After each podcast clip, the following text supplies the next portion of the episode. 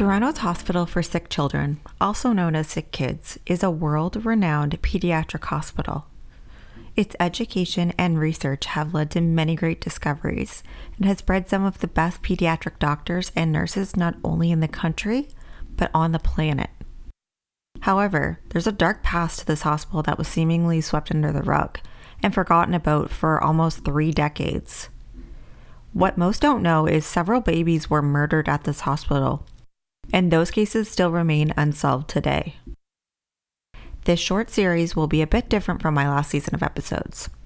I will be diving into this case, giving all the juicy details and theories on who was suspected to be responsible for the deaths of 43 infants on the cardiac wards 4A and 4B between July 1980 and March 1981. This is part one of three of the Sick Kids murders.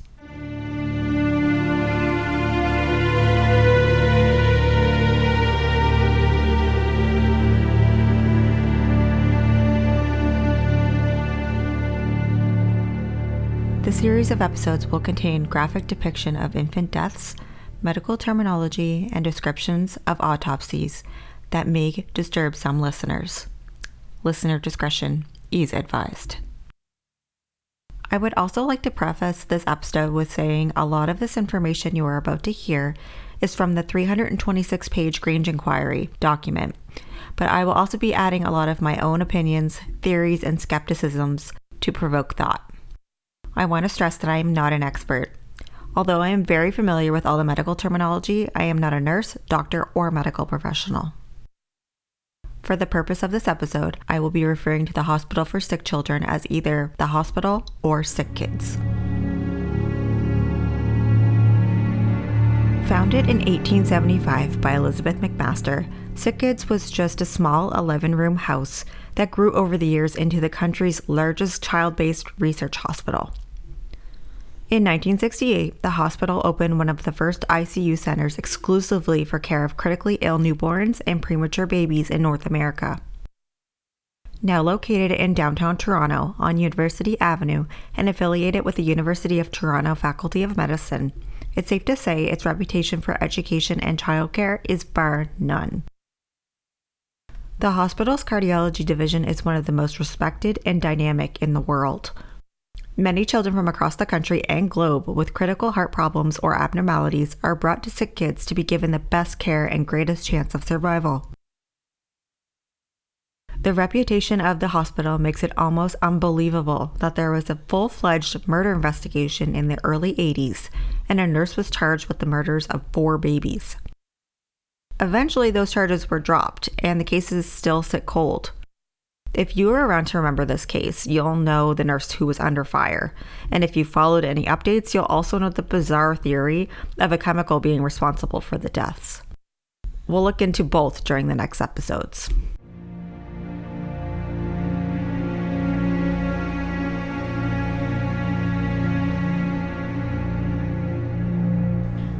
So, what exactly happened in those eight months between July 1980 and March 1981 when infants were starting to die at a rapid pace and concentrated in the adjoining wards of 4AB and in the early hours of the morning?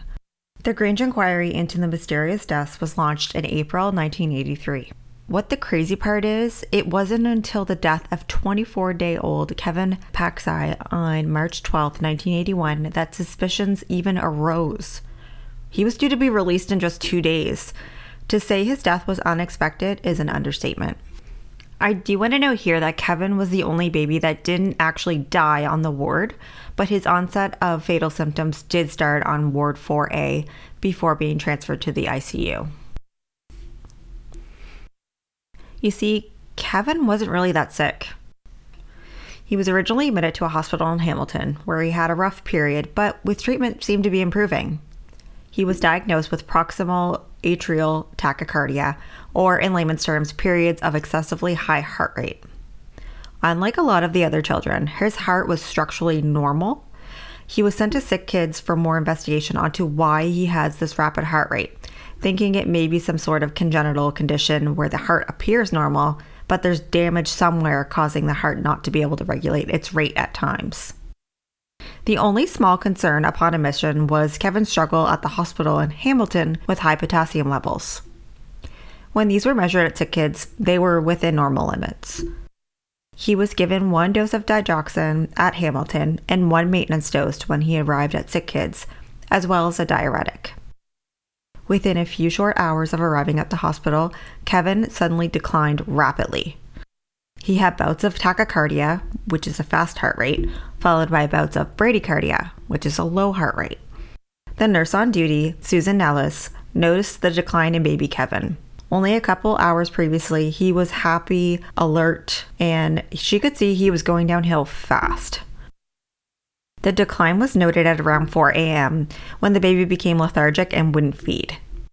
The senior cardiologist was notified, and arrangements were made for Kevin to be transferred to the ICU. The attending doctor did originally suspect digoxin toxicity and put a hold order on that drug. Kevin was stabilized for about an hour, but at 8:45 a.m., he went into atrial fibrillation, and over the course of an hour of resuscitation efforts, Kevin went into cardiac arrest and died.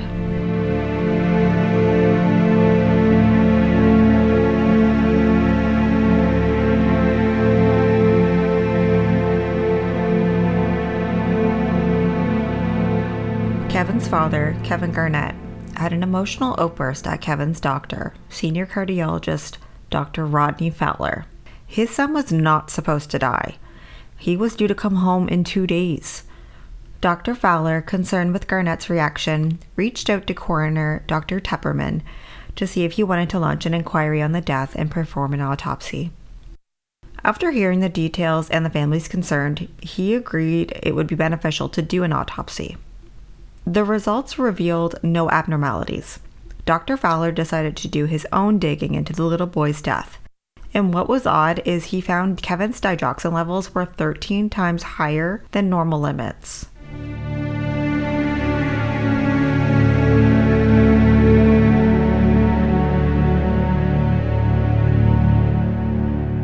Before we go any deeper into the story, I want to explain the drug that will be frequently referred to as the suspected murder weapon in these cases. Digoxin, sold under the brand name Lanoxin, is a heart medication frequently used to treat atrial flutter, AFib, and heart failure in both adults, children, and infants. It was available on open shelves within the hospital and came in the form of elixir, tablet, and ampules for IV use. There were records kept for this drug, but they were destroyed every three months. Only RNs were allowed to administer orally via elixir to the babies. Intramuscular injections were painful, and IV administration was normally only given to older children or adults as it contained five times the concentration. The drug works by slowing the heart rate down and makes it easier for the heart to pump blood through the body. Essentially, it makes the heart stop working so hard while still allowing it to be efficient at providing the body with sufficient blood. It increases the heart contractions and slows the electrical conduction between the atria and ventricles. It's very effective in treatment of abnormally rapid rhythms, such as the ones mentioned. It's important to understand how this medication works. If an infant gets overdosed by this medication, it can cause the heart rate to slow down too much and cause a heart attack. In some of the cases I'll explore, the medication was actually contraindicated for the baby, meaning if they received this medication, it would cause great harm, no matter what dose. The other thing to know is the medication has a low therapeutic index, meaning the dosage has to be precise and the patient should be monitored once it's given because the margin of the therapeutic dose and overdose is very small. Generally, it is not tested within autopsy toxicology reports due to the fact that it's difficult to measure, it does not sit in the bloodstream, and it only works once it has left the bloodstream and binds to tissues. It would only be tested for if requested or if toxicity was suspected, which was extremely rare.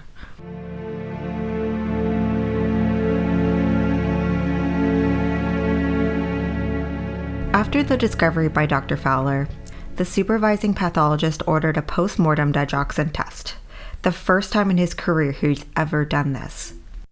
This revealed abnormally high levels, and due to the complicated way of testing for the drug and the multitude of false positives that happened through this testing, the pathologist decided to send the samples off to a few different facilities to be tested and validated. All three testing facilities, including the Center for Forensic Science, came back as at least three to four times the therapeutic level in both the blood and tissue samples. The final autopsy report read the cause of death to be due to digoxin toxicity based on the high levels found right before his death and the postmortem levels. Of course, this cause of death was suspicious.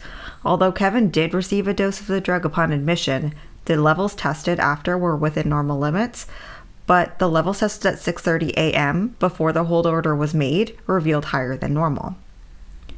So, why was this? Well, there were a few different theories. The first theory was that the digoxin levels weren't correct, and there was an error in the calculating of the levels.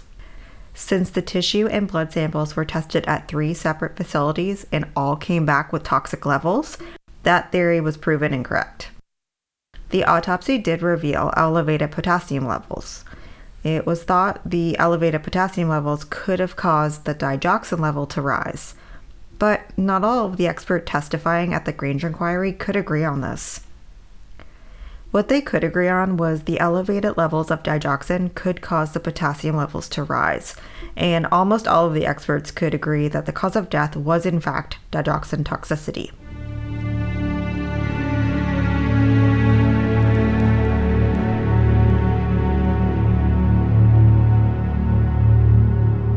I'd like to note here Dr. Tepperman received a call on March 20th from Dr. James Manier, who was a staff pathologist at the hospital who was concerned after hearing about Kevin's cause of death. Before Kevin, Dr. Manier did an autopsy on another baby, Janice Estrella, after she died on January 11th of the same year. She was only four months old, and her autopsy revealed such high digoxin levels that he thought the lab had to have made a mistake. During Janice's autopsy, there were two post mortem blood samples taken one of which was tested several times and every time revealed digoxin levels that were more than 20 times the highest permitted dose. This finding was explained away by reporting it was either produced from a contaminant or digoxin like substance that was reading as digoxin or a result of a mathematical error. It was ignored and not followed up on.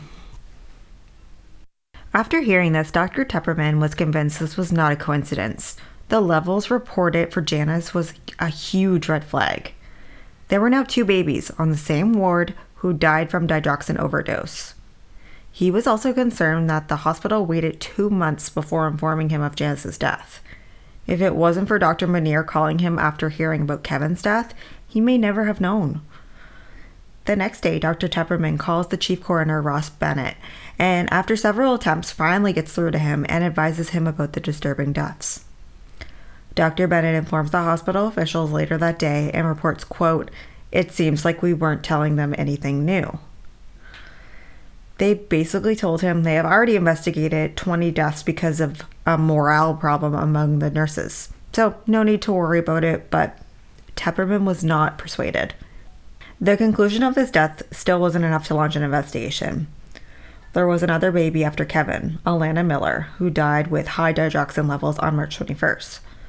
Digoxin was then deemed a controlled drug and was to be locked away and only administered by following strict procedures.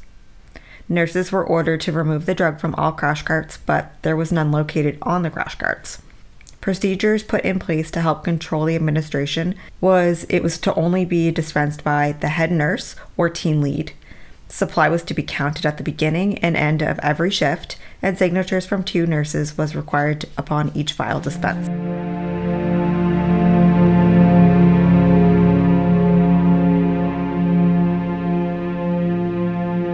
It wasn't until 14 week old Justin Cook died 10 days after Kevin on March 22, 1981, from digoxin toxicity that police were notified.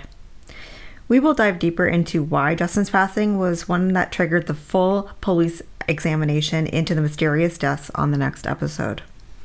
The first thing I wondered was if Kevin Garnett hadn't made such an enormous and justified fuss about Kevin's passing, would an investigation or realization that all of these deaths were connected even have been a thought? Would the hospital have realized something was potentially sinister going on eh, in this cardiac ward?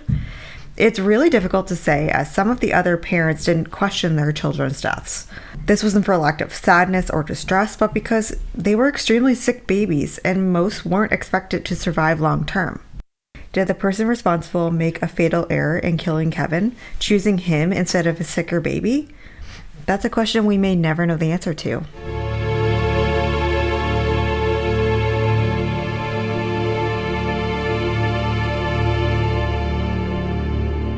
On the next episode of Sick Kid Murders, I will be exploring the investigation details, the timeline created by police, and deeper dives into the most suspicious deaths, which includes Janice, Kevin, and six other babies.